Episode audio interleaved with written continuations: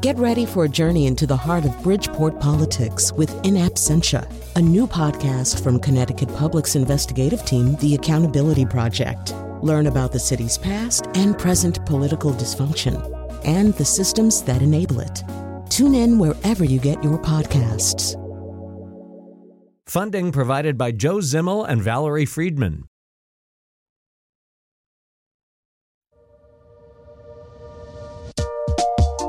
This is Where We Live. I'm John Dankosky. Coming up, Senator Richard Blumenthal is dismayed about Republican efforts to keep the president from seating a new Supreme Court justice. And we'll also remember a man who fought for justice and civil rights. But first, NPR and Kaiser Health News are taking a comprehensive look at opioids, starting with a series of stories on the effects of the drugs on babies born to mothers dealing with addiction. Uh, today, we're going to hear from our reporter on that team. If you'd like to join the conversation, you can comment on our website, wnpr.org slash where we live. You can also find us on Facebook and Twitter at where we live. Jeff Cohen joins us. He's a reporter for WNPR who covers health news for NPR and Kaiser Health. Welcome back to the show, Jeff. Good morning, John. So tell us a bit about the series and what you and your partners are doing here. Sure. Well, we've got a, a series of stories in the pipeline from a variety of states, five states across the country. And the stories all focus on the idea that infant children of women who are using opiates, maybe it's heroin, maybe it's uh, methadone, so they focus on those infants. And so, as an example, my colleague Sarah Jane Tribble uh, of uh, WCPN Idea Stream in Cleveland, she's speaking with a mother, 25 year old Amanda, Amanda Hensley. Uh, and she's taken opioids for years. And what she found out was when she was pregnant with a baby girl, she was using Percocet, morphine, fentanyl, and heroin uh, and she would use the heroin when she was short on cash. So it was either, you know, I was puking from morning sickness or I was puking from being high. I mean, which was kind of that's kind of how I was able to hide it for a while. And so, John, this is a, our, our one of our entries into these stories, which is how do mothers dealing uh, with addiction, pregnant mothers dealing with addiction, uh, deal with their addiction as they're pregnant? But also what effect does it have on the baby and what effect does it have on their family? So her drug use caused the obvious concern of the baby's unborn, uh, the unborn baby's father, Ty- Tyrell Shepard. If you don't care about yourself, have enough common decency to care about the baby you're carrying. Like, be an adult, own up to what it is you're doing, and take care of business. Like, regardless to how bad you're gonna feel, there's a baby who didn't ask to be there. And Jeff, this is this is important because as we hear about this heroin and opiate epidemic across the United States, obviously this is going to affect many many women who are pregnant with children. Mm. And here, through those last two pieces of tape, you're hearing some of the stories that really show the concern people have for this. A, a lot of times, people will just say, "Mom, you got to stop, no matter what, if you are carrying around a baby." Right. And uh, a lot of what we see, and we'll get to this in a bit, but a lot of what happens when it comes to uh, helping people dealing with addiction has to do with stigma and mindset. Um, so you hear it from parents, you hear it from nurses, you hear it from doctors, you hear it from colleagues. People get frustrated very often with the person living with addiction. But what you hear more and more now, especially with opiate use, is is that feeling of we need to be treating opiate use and opiate addiction like a disease not like, and this is what you hear a lot, not like a moral failure. So uh, that's something uh, we've heard a lot. Now, in, in Amanda's case, eventually on uh, and on, when she, when she was on the heroin substitute methadone, she gave birth to her daughter Valencia.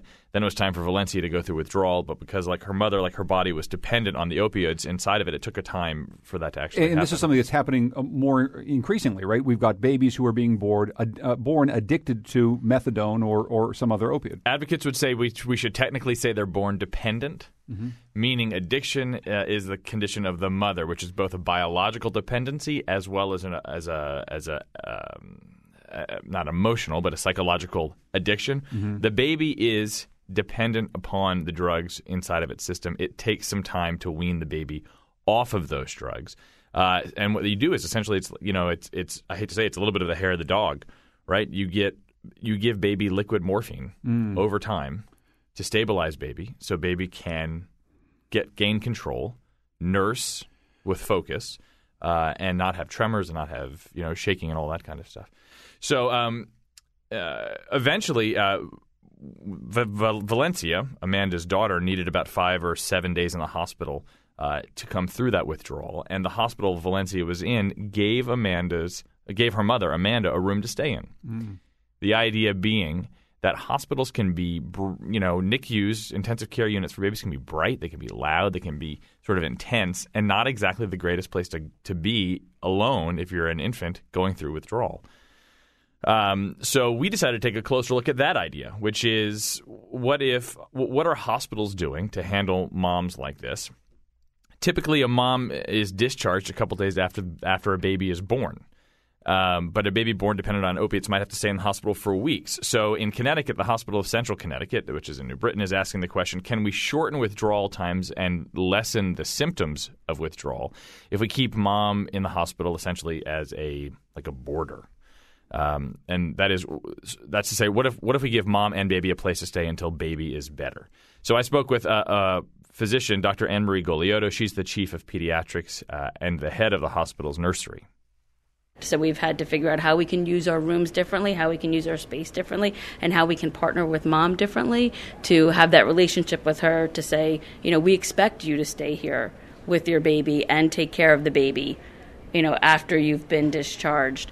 So, of course, there's there's a cost implication, but it also sounds mostly, Jeff, like we're talking about a, a culture shift here. Huge, huge, right? So on the cost side, the hospitals actually say if we can shorten withdrawal times, we will reduce cost. All for the good. Okay. Um, but they, so what, at, at, this NICU, they've got three rooms right outside of the, intent, the neonatal intensive care unit that can be monitored rooms for the baby. They can with they can shorten withdrawal times, uh, and they can make a, a better experience for both mom and baby. But it takes a culture shift. It takes moms. Uh, who might otherwise have been discharged and gone about their lives coming in and visiting the baby in a NICU takes a more current, a more consistent presence from mom. But it also meant a new dynamic when it comes to caring for these moms and treating them as moms and not as as addicts. So I spoke with Carolyn Rossi. She's a nurse who I met who who works at the hospital and she worked there for 27 years. We looked at it like they are drug addicts and the baby is born a drug addict and you know, we're trying to protect the baby from their mother basically. Like we were going to cure the baby but not cure the mother and the family. So it was it, was a lot about taking babies away from moms. We're talking with Jeff Cohen, uh, who's our reporter who works for NPR and Kaiser Health News. They're doing a, a, new series, a comprehensive look at opioids, starting with a series of stories on the effects of the drugs on babies born to mothers dealing with addiction. He's been telling us about a story that he's working on right now. And in this, this hospital, Hospital for Central Connecticut, is doing what seems like an unusual thing, something that is part of a big culture shift how unusual is this program, Jeff? Is this something that's all over the country? Is this just happening right here in Connecticut? So I have a, a, window into Connecticut. I'm not sure how widespread it is. I know there's a lot of research that says that if we treat moms uh, and we, if we give mom the ability to room in with her baby, it's better for both mom and baby in the long term. Um, but what? It, but back to your point, John, about the culture change. It is a really big culture change for nurses. And as a reporter, very often you come across people who are stubborn in their in their ways. And in this case, it was refreshing to speak with people who said, "Look, we've been doing this for decades. Individually, I've been a nurse for 27 years." Carolyn Rossi said, and a physician uh, has been a physician for a couple decades or more. And and the idea is. We try and do what's best, but maybe we don't always do what's best. And maybe our prior practice, which which involved being fiercely protective of the infant, uh, which meant at, in in this older mindset pushing mom away right? Uh, because mom, in this old mind frame, mom was a threat. Well, it's what we heard from from the the father of the baby from from exactly. Cleveland before. It's that it's that m- mom's the problem. Mom is an addict. Mom shouldn't. She's not responsible. She shouldn't be giving birth to someone who's going to be addicted to opioids. This really is a culture shift, and it, it seems like it's going to have a good result for both mommy and baby. That's right. And the Hospital of Central Connecticut is doubling down. They're, they're putting their nurses through a training program that that involves a pre-test and a post-test and, and talking and education about attitudes when it comes to the attitudes surrounding addiction. Um, and uh, and that's the bigger change. And and Rossi, who I spoke with, Nurse Rossi, said uh, it's it is a huge culture change, but it's one that's worked out. Uh, she said she only had to see it work once for it, for her to be convinced. And she told me about a time that she gave a young mother a room to stay in. This was back in December, um, and her baby had to stay in intensive care for over a month. She was just thrilled, and she wasn't here 24 7. She couldn't be here 24 7. She was here as much as she could, and just knowing that she had that flexibility for me helped helped me understand that she is a mom. She's a great mom. She wants to be a better mom. So I think I think what we hear there is, you know, someone who's been doing her practice uh, for 27 years as a, as an intensive care nurse in the neonatal neonatal intensive care unit, saying, "Look, um, I'm changing. I'm, I have to think about how I do my work. I have to think about how I care for baby, and maybe maybe my attitude was entirely right. I came to it by all for all the right reasons." But what we were doing as a culture of nursing, maybe it's a culture in a hospital, wasn't getting necessarily the best outcome for the baby or for the mom. And so that's kind of it. That, that's where this story is going. Uh, it's it's been really fascinating to report and be a part of. And this is part of a big series that you're doing with NPR and Kaiser Health News. I guess I'm wondering in the last couple minutes that we have, if you can just talk through what else you and the other reporters that you're working with on this and the editors are learning about this opioid crisis. We've been tackling this uh, from a number of different angles. Our reporter Patrick Skahill is working on something that we're going to be talking about on Where We Live in another week or so.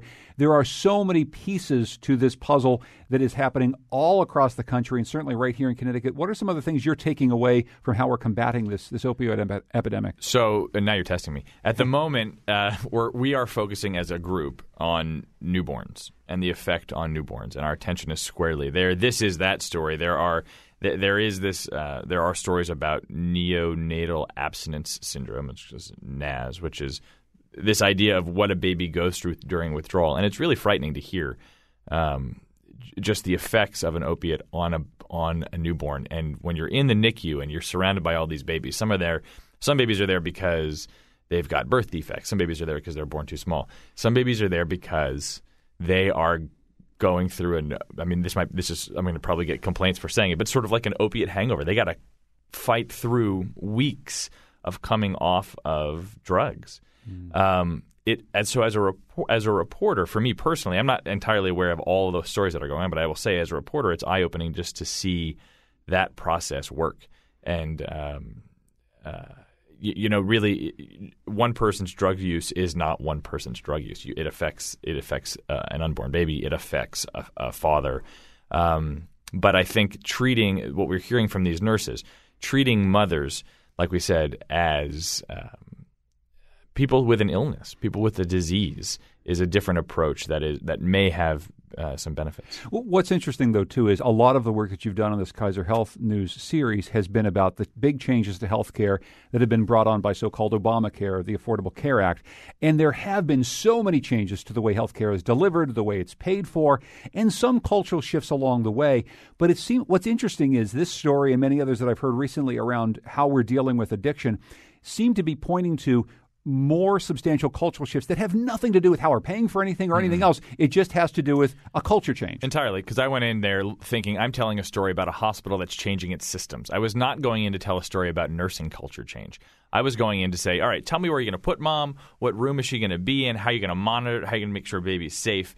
And that was all fine and good. But what I heard was that's the easy part.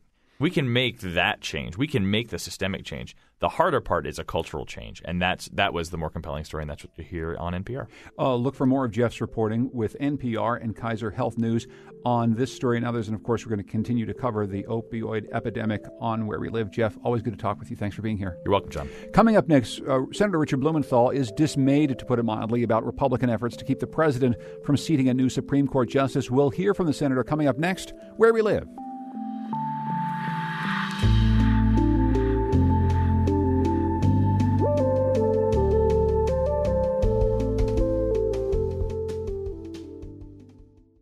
This is Where We Live.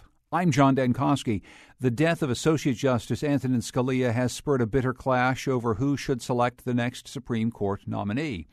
Senator Richard Blumenthal is a member of the Judiciary Committee, which should be considering a nominee put forward by the president. But the head of that committee, Republican Chuck Grassley, has been back and forth over whether the committee will consider any nominee or whether Republicans would simply wait for a full year until the next president takes office. This could mean a year of an eight member court, with swing Justice Anthony Kennedy holding even more sway. This week came news that Senator Grassley would finally schedule a meeting with President Obama.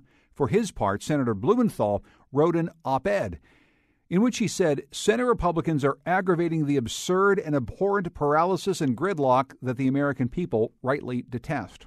Senator Richard Blumenthal joined us by phone yesterday from Washington. Welcome back to Where We Live. Great to be with you. First of all, I'd just like to get your thoughts on where we stand right now in this process. As a member of the Judiciary Committee, it should be your task to be hearing from the president soon about the potential for nominations for the Supreme Court. But as we understand from your Republican colleagues, there is not going to be a process, at least right now, in terms of picking a new justice. I guess I'm wondering your thoughts right now in the process, so soon after the death of Justice Scalia as a member of the Judiciary Committee, I am astonished and appalled by the apparent intransigence of the Republican leadership in the face of the clear constitutional obligation and the need to fill this vacancy, not only as a member of the Judiciary Committee, but as a former law clerk to United States Supreme Court Justice Harry Blackmun, as the 20 year Attorney General of Connecticut. Uh, I argued cases before the Supreme Court, four of them, including before Justice Scalia, and clearly I know personally, firsthand, how important every member of the Supreme Court is to the decisions and deliberations of the court. And let me quote Justice Scalia himself about the need for a full complement of justices. I happened to come across this quote from 2004 when he was responding to a request that he recuse himself, in other words, take himself out of a case. And he responded that, unlike the appeals court where he had served, he wouldn't be replaced if he recused himself. And he said, and I'm quoting, the court proceeds with eight justices, raising the possibility that by reason of a tie vote, it will find itself unable to resolve the significant legal issue presented by the case. And then he referenced the court's own re- recusal policy, and he said, "quote Even one unnecessary recusal impairs the functioning of the court." That was Justice Scalia in 2004, and now the Republicans are saying we're going to leave this seat empty for well over a year, well into 2007. I am just really, uh, frankly, not only regretful but aghast that we could have a court without nine justices for well over a year and well into 2007. And I hope the Republicans will relent in response to the overwhelming outcry and outrage in the public. But there's no indication right now that they will.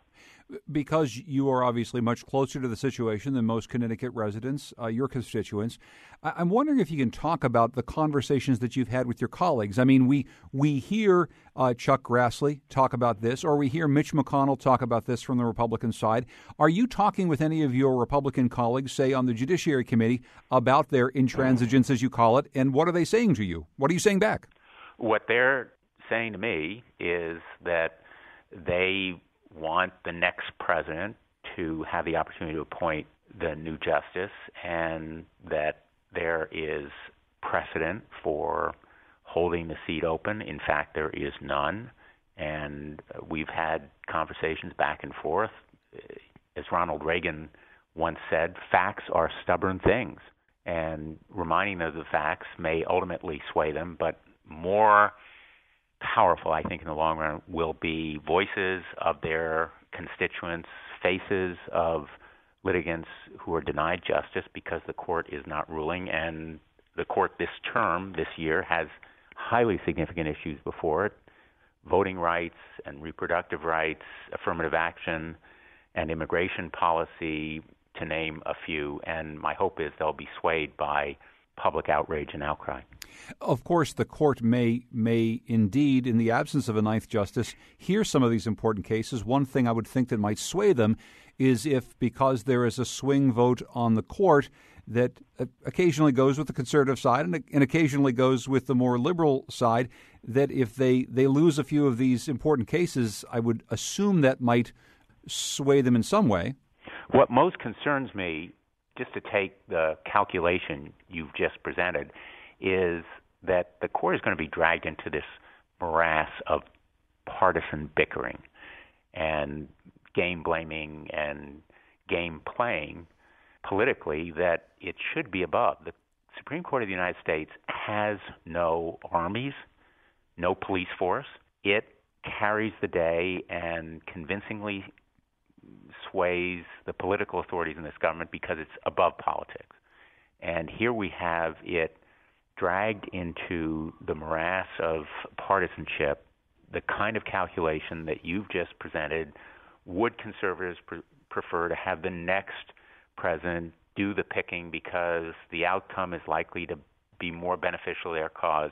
We should have a candidate of impeccable integrity and intellect, someone so well qualified that there is no partisanship or political argument about. And that's the way traditionally it has operated. Think back to most of the present members of the court.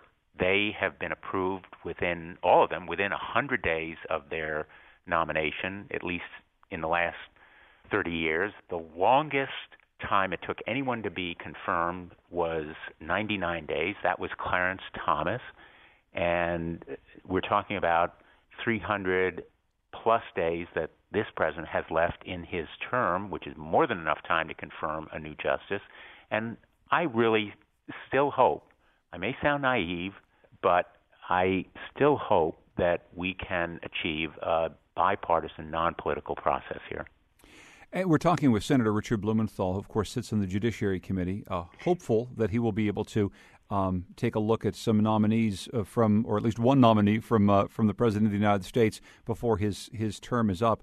Um, you've not taken part in this process yet. I, I believe that uh, both Justices Sotomayor and Kagan were already serving on the bench by the time you, you took a seat. Do you, what can you tell us about how this process is supposed to work? If we were in a better situation where the president was not getting these stonewalling tactics from, from the Republicans, what would this look like right now for, for you and your colleagues? Here's the way it should work, John. The president nominates someone. We do a screening, a review, an investigation we rely on the FBI report in part, but we can also do our own investigatory work.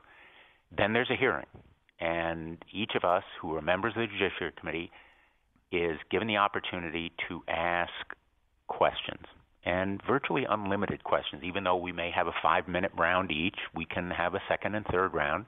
And that hearing can go for a day or longer.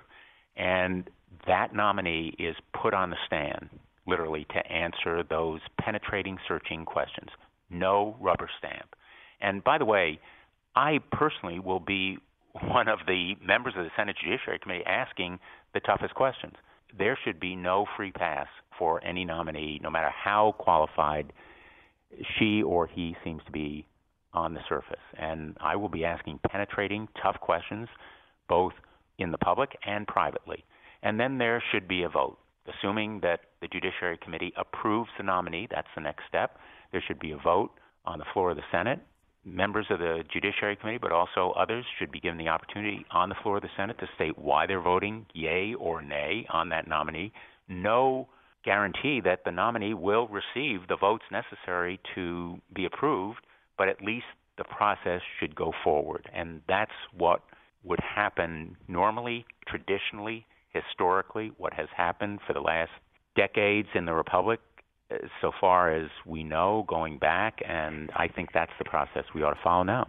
You, you talk about the start of the process being the president nominating someone. Although I would I would assume that somebody from the administration or the president himself is coming to key members of the Judiciary Committee or key members of the Republican and Democratic Party and saying, here's someone that I'm looking at. Can can you talk about that? Have you been approached by anybody from the administration about any of the candidates that we've heard he is perhaps vetting? Are you um, in any way contacted by the administration before any nomination takes place? I have not been contacted, nor do I think it's necessary. I think the president should make his independent judgment about who he is going to nominate, and that's his constitutional duty. Frankly, our constitutional duty is to advise and consent to say, as the Republican leadership has done, that we are not even going to consider a nominee is an abrogation and rejection of our job, our constitutional job, our duty under the law. I think it is a violation of the Constitution to say we're not going to advise and consent. And frankly, the Republican leadership is saying we're not even going to do our job. So our message to them is let's do our job. But the president's job is to nominate. If he comes to us and asks our opinion, uh, frankly, if he came to me or any staff in the White House, I would say my job is to consider that nominee through the Judiciary Committee and the reports that will be presented. I'm not going to give you a commitment as to how I'm going to vote because we have to consider all of the evidence before us and the testimony of that nominee. So, as you go through that process personally, to tell me about what you see as the main questions you'd be asking, and and how you would take into consideration all of what a potential jurist would would need to uh, to do for you. For instance, I know that we always get tied up whenever it's time to nominate uh, a, a candidate for the Supreme Court in something that we refer to as a litmus test, right? There are certain things that either Democrats or Republicans will not stomach. So I guess I'm wondering for you, is there anything key that you're looking for in a judge that would say to you, yes, this is going to be something that a man or a woman needs to have in order for them to get the, the Dick Blumenthal stamp of approval? Let me talk about the personal qualities that I think are most important and the questions directed at those qualities that I think are critical. First, keep in mind that whoever is appointed and ultimately confirmed will serve for life. We're not talking about a term of two years, like a congressman, six years, like a senator, four years, like a governor. We're talking about a lifetime appointment, which is true in all of the judicial appointees, which is why I take them so seriously. And we're talking now about the scrutiny given to an appointee to the nation's highest court, which demands an extra level of care and caution and scrutiny. And having served as a law clerk to a United States Supreme Court justice, I'd really want to know what the level of scholarship and intellectual energy is. Number one, what are the gifts of mind and intellect that the person has? Second, personal integrity, extraordinarily important. If there are any blemishes, any issues as to personal integrity in that person's background, I would question strongly about them. Third, and this is a more difficult area, what is the capacity for growth? You know, justices evolve as people. We all do. The capacity to grow into the job is supremely important in my view because the demands are so huge and pressing and demanding. Uh, and, and I'll just give you a, an example. Uh, Justice Blackmun, after 10, 15 years on the court, was a very different justice than when he began, a much better justice. The other great justices on the Supreme Court similarly have grown in the job. Justice Black, Justice Brennan, uh, Justice Warren, Chief Justice Warren, all began their jobs as much more limited human beings and justices than during the time that they served ultimately. And as a result, they participated in great and historic Supreme Court decisions, but, but, whether that, it's Brown versus yeah. Board of Education or some other decision. But that's what's so interesting to me, Senator, is that again we we have these political conversations about nominating someone who has maybe a particular political point of view right now, but as we've even seen in this most recent court, there are many strict conservatives who've blamed the Roberts Court for allowing the Supreme Court to do things vis a vis gay marriage that they never would have expected. And I guess the point is that you, you have seen firsthand people on the Supreme Court who have shifted over time, who, who maybe feel, think, react to the world around them differently than they did when they first took the bench and that's that's really who we're hiring for the job, right? We're not hiring the person who fits a certain um, profile in 2016, so the Republicans and Democrats can have a political conversation. But we're really talking about someone who's going to be substantially different and living in a different world in 2030. We can't predict all the issues that are going to come before the court. The ACA could not have been predicted 10 years ago, nor could necessarily marriage equality or even the challenge that we now see to Roe v. Wade, which was regarded as settled law. Now, there's a case before the Supreme Court that would effectively, in many practical terms, greatly constrict the rights that we thought were guaranteed under Roe v. Wade to women in their reproductive lives over their own bodies. and their futures and their lives and livelihoods. So these issues that come before the court are unpredictable in many respects, and therefore we're picking someone with the intellect and integrity and capacity for personal growth and empathy and understanding the world. Those kinds of qualities uh, can't necessarily be quantified or measured in a very quantitative way. They have to be, in a sense, taken in the person as a whole, and that's what we have to do in judging. But, but of course, you know, one thing that people will ask is, as you sit down as a senator and you consider uh, these things and the intellect, the ability for personal growth, you, you may very well look at someone who has many of the attributes that you want, but maybe has, in your mind, a mixed judicial record on something like abortion rights or a mixed judicial record on something like personal privacy, two things that I know that you feel very strongly about. How much would you weigh the that problem with uh, or in your mind potentially a problem with someone who could fulfill all of these other things that would make a great Supreme Court justice, but maybe right now could be politically very difficult or unpalatable to you? I am going to judge whoever the president nominates by her or his qualifications, by the overall record. There are issues that concern me deeply and gravely, and uh, I really feel I have an obligation to be objective, impartial, and very exacting when it comes to those qualifications, which I will be in the questions that I ask and the standards I apply. I'll ask you one last question, sir. You you argued uh, uh, uh, several times in front of the Supreme Court, and you served as uh, Connecticut's Attorney General for, for many years. If the president came to you and said, um, "Richard Blumenthal, I'd like to nominate you as a Supreme Court justice," what would you say to him? I would say, Mr. President, uh, I'm very honored. Uh, I am a candidate, not officially, but I love the job I have now, and I'm hoping to continue in the United States Senate. I think that his asking me is something that I'd have to consider out of respect for him.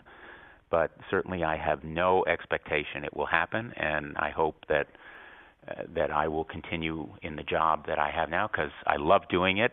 I love listening to the people of Connecticut and using whatever my own qualities are to help and serve them and fight for them here in Washington.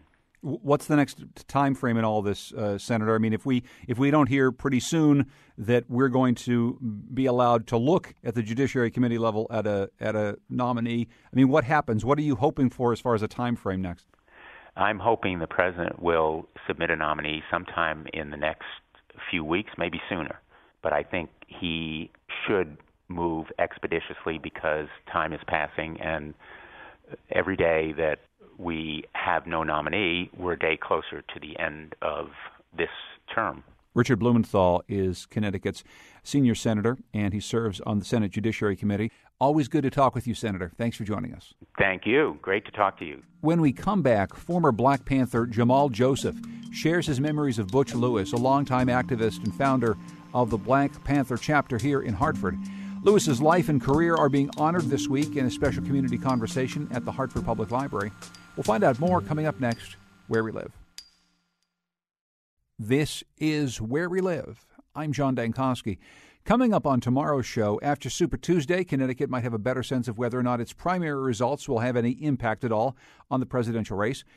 Coming up, our weekly news roundtable will check back in to discuss the election and maybe play an election related card game. Hope you can join us. Tomorrow evening, the Hartford Public Library puts on a special community conversation honoring Hartford resident and former Black Panther leader Butch Lewis.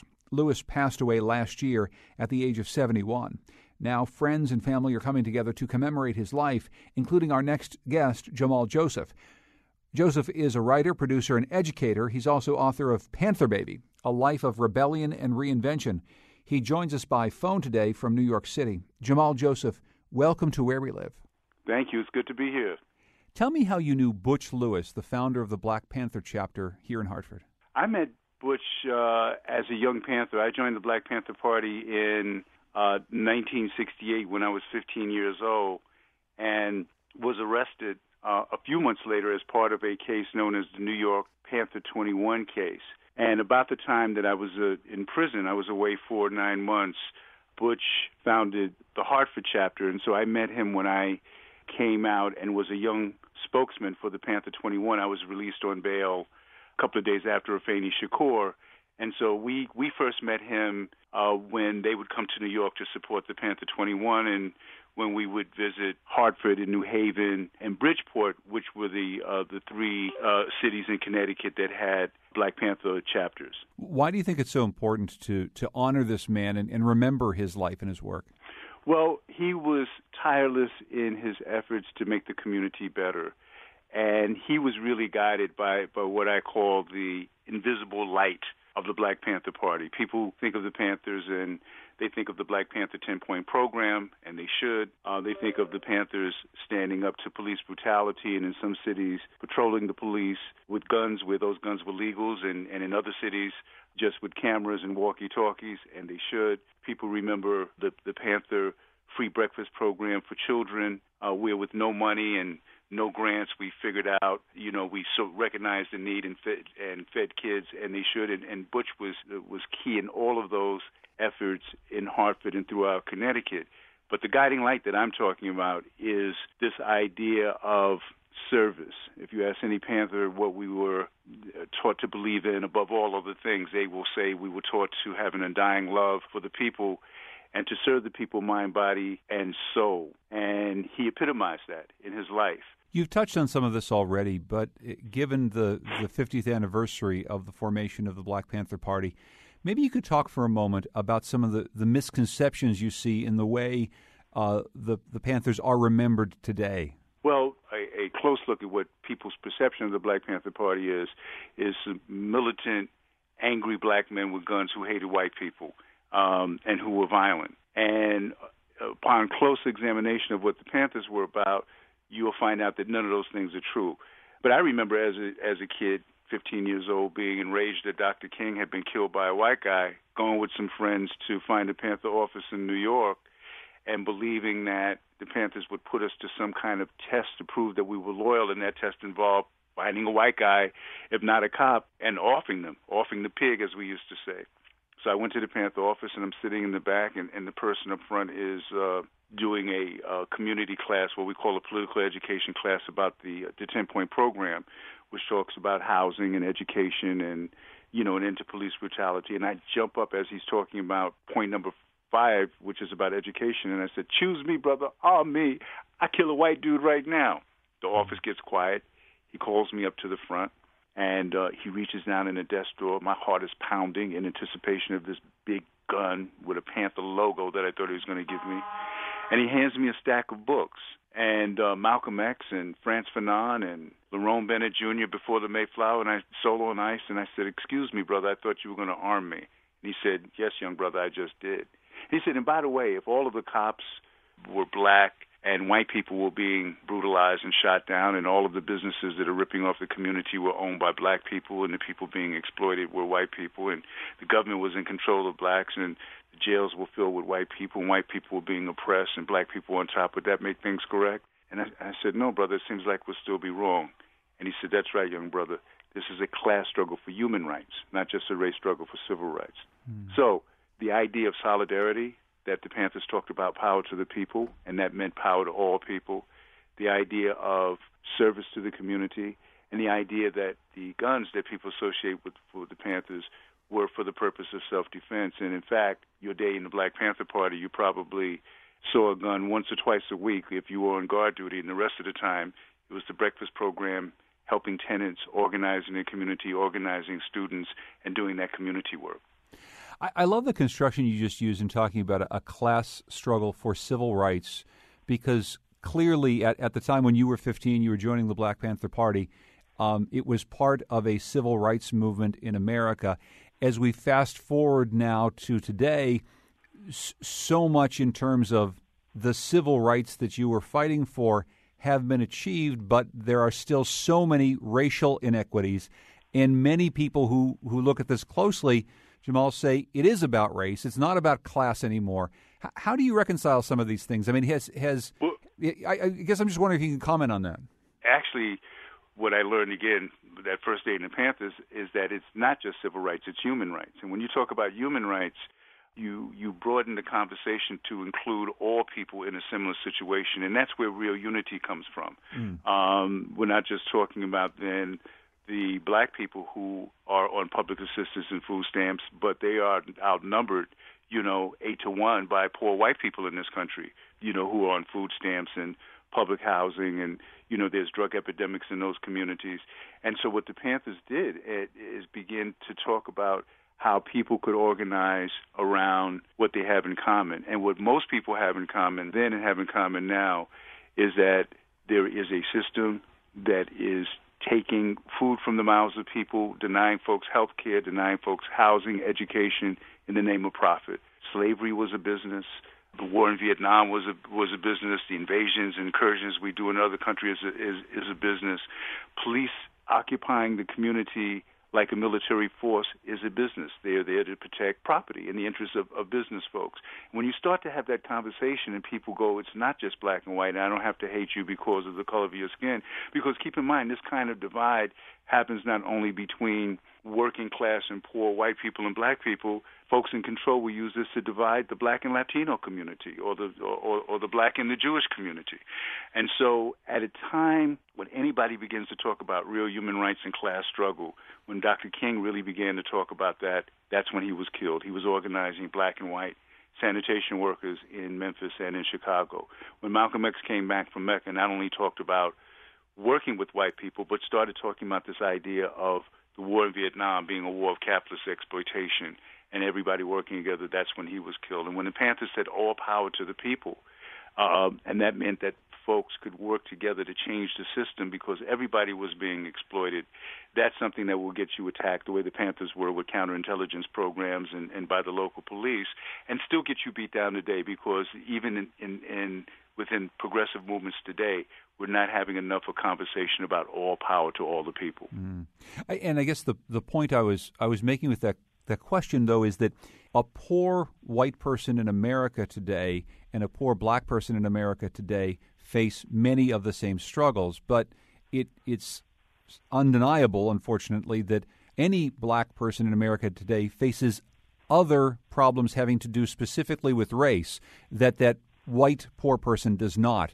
And that's something that, that never really got fixed 50 years on, if, if you take my yeah, point. That's yeah, that's absolutely true. I mean, that that is, you know, the, the double whammy, so to speak, to be black and poor in America. Either one is is is uh, is a mark against you. To be both is is a, like an unforgivable sin in terms of, you know, how the system will treat you. And it is why the prison population has, you know, more than quadrupled uh, in 25 years from about a half a million people to over 2 million people. Most of those black and brown bodies, you know, there are more black men in prison today than there were in chains at the height of slavery in 1850.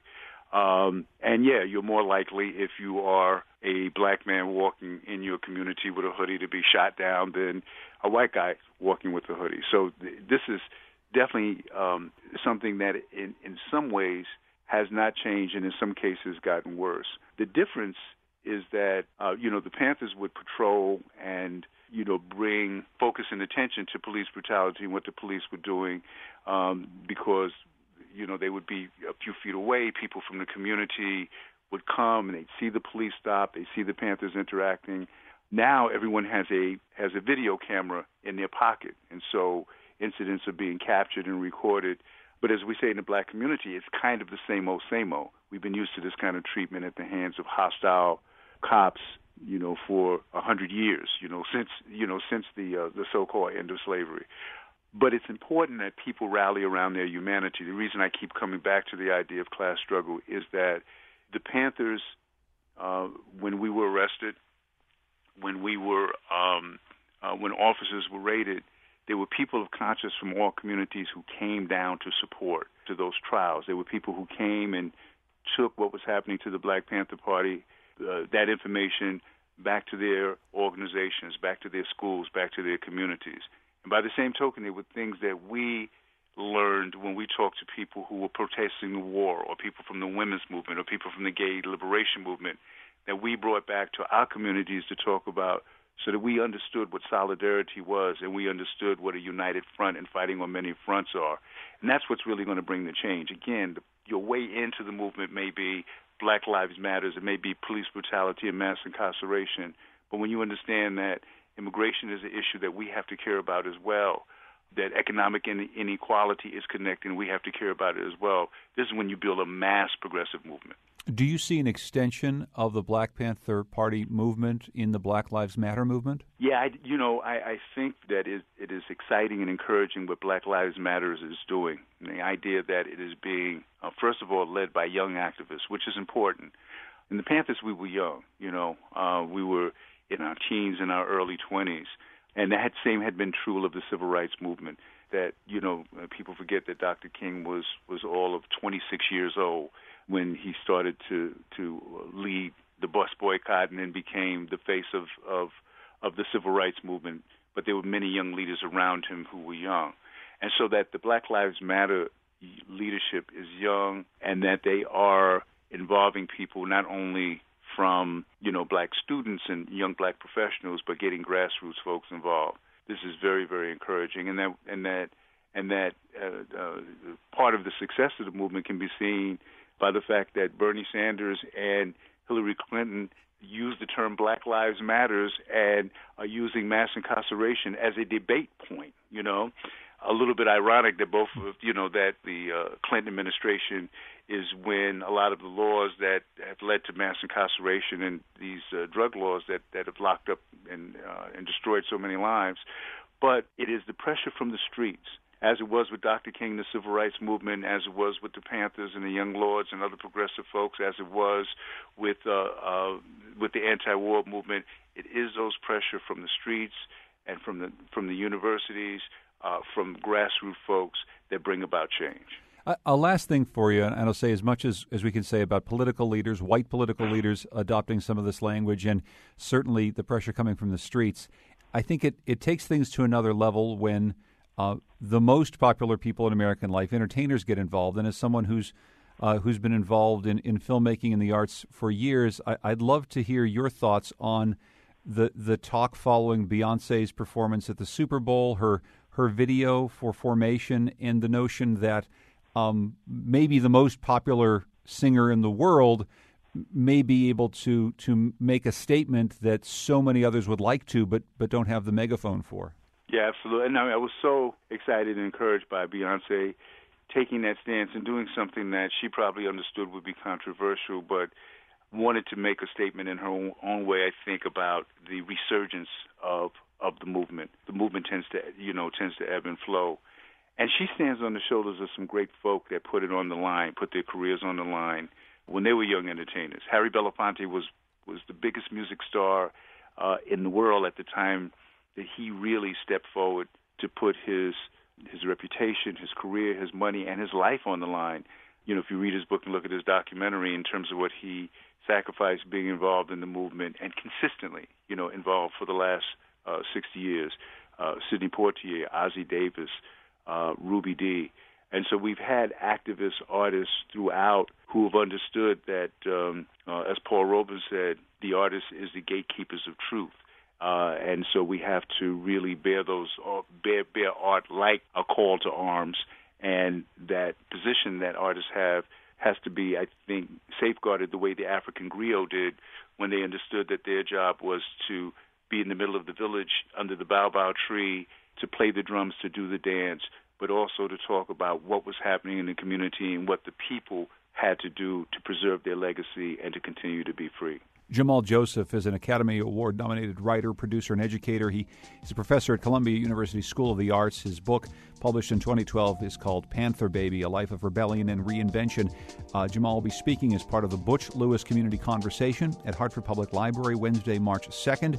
His talk is followed by an interview with uh, Hartford's own Jamil Ragland, who wrote a piece for WNPR in memory of Butch Lewis last fall. It can still be found on our website. Of course, Jamil Ragland also contributes to our Radius project. Jamal Joseph, it was a pleasure talking with you. Thanks so much for joining us here on Where We Live. Thanks so much. Our program is produced by Lydia Brown and Tucker Ives. Our technical producer is Kyone Wolf.